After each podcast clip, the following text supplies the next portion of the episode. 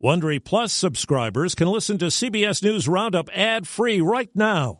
Join Wondery Plus in the Wondery app or on Apple Podcasts. This spring, if you'd rather spend time enjoying your lawn instead of trying to keep it alive, there's good news. TruGreen is the easiest and most affordable way to get a beautiful lawn. All you have to do is water and mow, and they'll do the rest. Weed control, fertilization, aeration, and even some things you might not even think of. They'll do all of it, while you can do literally anything else. With TruGreen, you could have your lawn looking as good as a putting green. That's not hyperbole. TruGreen is the official lawn care treatment provider of the PGA Tour. TruGreen offers a satisfaction guarantee, and they have a verified best price promise, which guarantees you the lowest price with no compromise on quality. You do you. Let TruGreen do your lawn care. Visit TruGreen.com to get the best lawn at the best price with the best people guaranteed. Bad and getting worse. Do not be at all surprised when we hit 200,000 cases a day. States take new pandemic action. This is serious. The crisis is urgent. President-elect pushes ahead. We're going to do exactly what we'd be doing if he had conceded. Good morning. I'm Steve Kathan with the CBS World News Roundup. 1 million coronavirus cases in the U.S. just this month alone. A record 136,000 yesterday. And more Americans are in the hospital with COVID-19 now than at any other point in the pandemic. CBS's David Begnaud says experts predict things might only get worse. Here in Ohio, admissions and cases are rising so fast that hospitals may have to start postponing non-emergency procedures, according to Ohio State University Dr. Andrew Thomas. We're within a couple of weeks of having to make difficult decisions. Not just at my hospital, I'm talking every hospital in the state. To Wisconsin now. They had another record-breaking day of coronavirus hospitalizations and deaths, which prompted the governor, Tony Evers, to issue a brand new stay-at-home advisory. It's not safe to go out. Please cancel the happy hours, the dinner parties, the sleepovers, the play dates at your home. Iowa's Governor Kim Reynolds has issued an order requiring people to wear masks in most public places. It's a move that the governor has resisted since the beginning of the pandemic. She once called mask mandates feel-good actions. But now her state has one of the highest test positivity rates in the nation. We've reached a point of serious community spread, and we can no longer pinpoint any one age group or type of activity that's driving it. I'm Cami McCormick. And I'm really concerned that the country's in a bad state this time, and it's happening during a lame duck period. Dr. Peter Hotez of Baylor College of Medicine says not only does President-elect Joe Biden need to form a bipartisan commission now, but medical experts need to be back in charge. We need to take the national COVID-19 response out of Washington, D.C., where historically it's been so politicized, and bring it back to where we've always had it in Atlanta, the Centers for Disease Control and Prevention, the CDC. It's estimated 400,000 Americans could lose their lives by the week after the inauguration. President-elect Joe Biden says the coronavirus will be his top priority once he takes office. The Trump administration is working to block that transition as it exhausts court challenges.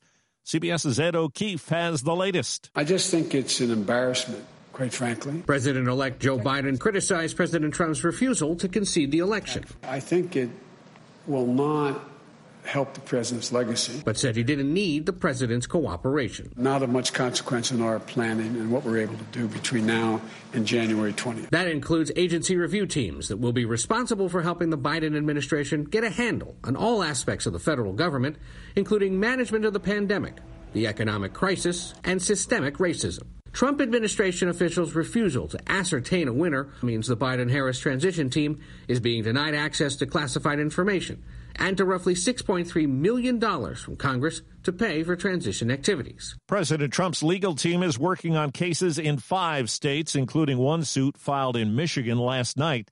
CBS's Paula Reed is at the White House. Republicans continue to search for widespread issues. In Texas, Lieutenant Governor Dan Patrick is offering up to $1 million to incentivize, encourage, and reward people for reports of voter fraud, even though there has been no evidence of any there. And Secretary of State Mike Pompeo sent shockwaves when he appeared to dismiss the election results. There will be a smooth transition to a second Trump administration. Our chief Washington correspondent, Major Garrett. They're delaying the inevitable. Every sensible Republican on Capitol Hill knows that. And their mute testament and loyalty to the president will only serve to encourage him to resist what is inevitable, the transition of power. And history will judge them harshly. Mr. Trump has been out of sight for most of the last week. He hasn't attended an intelligence briefing since October 1st. His last known call with a foreign leader was more than 10 days ago, and he hasn't met with his coronavirus task force in months. Republican incumbent Tom Tillis won the close U.S. Senate battle in North Carolina. Democrat Cal Cunningham conceded. CBS News Deputy Director of Surveys Jennifer DePinto. Cunningham won the support of women voters, black voters, and younger voters, but it was not enough to overtake Tillis in a state where 4 in 10 voters identify as conservative. And about half of voters in the state approved of the job Donald Trump was doing as president, and more than 90% of those voters backed Tillis. And it all means two runoff elections in Georgia in January will likely determine the balance of power in the Senate. A decision's not expected till spring in the Supreme Court case brought by Republicans challenging Obamacare. Harvard Law School's Alan Jenkins says from the sound of arguments yesterday, it seems likely the law could survive. There is a significant possibility that they will find no standing, that the case is not properly before them, and it will go away. I'm reluctant to say that that's the most likely outcome, but I think it's quite possible. Skeptics of the GOP case included Chief Justice Roberts and fellow conservative Brett Kavanaugh. Pope Francis today pledged to rid the Catholic Church of sexual abuse. It comes a day after a scathing Vatican report that detailed the cover-up of ex-Cardinal Theodore McCarrick's decades of sex crimes with those who knew and didn't act, including John Paul II. Attorneys say the Trump administration is looking to deport several women who claim they were abused by a Georgia gynecologist at an immigration detention center. Officials have already deported 6 other women who made similar claims. A grand jury in Indianapolis decided not to indict a black police officer who fatally shot a 21-year-old black man during a foot chase after the two exchanged gunfire back in May. Rosemary Currie was the special prosecutor in the case. This has not been an easy task, and it's been a very heavy burden. The Oxford English Dictionary has changed its entry for woman. It includes more positive and active ways to describe a female. Offensive synonyms have been labeled as such. The definition for man was tweaked, too, to include more gender-neutral terms. It's Veterans Day, and beyond the solemn tributes, some freebies are available for those who've served this country. Target is offering 10% discounts to anyone who shows military ID or dresses in uniform. Starbucks is giving out free tall, hot brewed coffee for service members. Red Lobster will throw in a free appetizer or dessert. Outback offers free bloomin' onions and Coke. Little Caesars, a free lunch combo. Top it all off with a free donut and a small coffee at Krispy Kreme or just the donut at Dunkin'. And Cracker Barrel is giving away free slices of double chocolate fudge Coca-Cola cake. Deborah Rodriguez, CBS News. NFL owners have approved a plan to expand the playoff field from 14 to 16 teams if clubs are unable to complete the same number of regular season games because of COVID problems. Some games have been moved this season, but none canceled. That's the Roundup. I'm Steve Kathan, CBS News. If you like CBS News Roundup, you can listen early and ad-free right now by joining Wondery Plus in the Wondery app or on Apple Podcasts. Prime members can listen ad-free on Amazon Music. Before you go, tell us about yourself by filling out a short survey at Wondery.com/survey.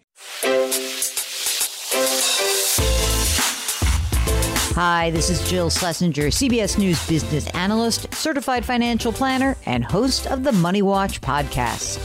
This is the show where your money is not scary and it's not boring. It is a show that's all about you. It's your questions that make it possible for me to provide unconventional and entertaining insights on your money and maybe more importantly, on your life. I'm going to be your financial coach, someone who brings common sense and an insider's perspective on how to manage your money and your emotions. And I promise we are going to have a little bit of fun along the way. Have a question from retirement to career changes to college funding? Just send us an email at askjill@jillonmoney.com. Follow Money Watch wherever you get your podcasts. You can listen ad-free on the Amazon Music or Wondery app. Hi, it's Stephen Colbert. And I'm here to tell you about The Late Show Pod Show, which is the podcast of The Late Show with me, Stephen Colbert. And I'm here with my producer of the podcast, Becca. Hi, Becca. Hi, Stephen.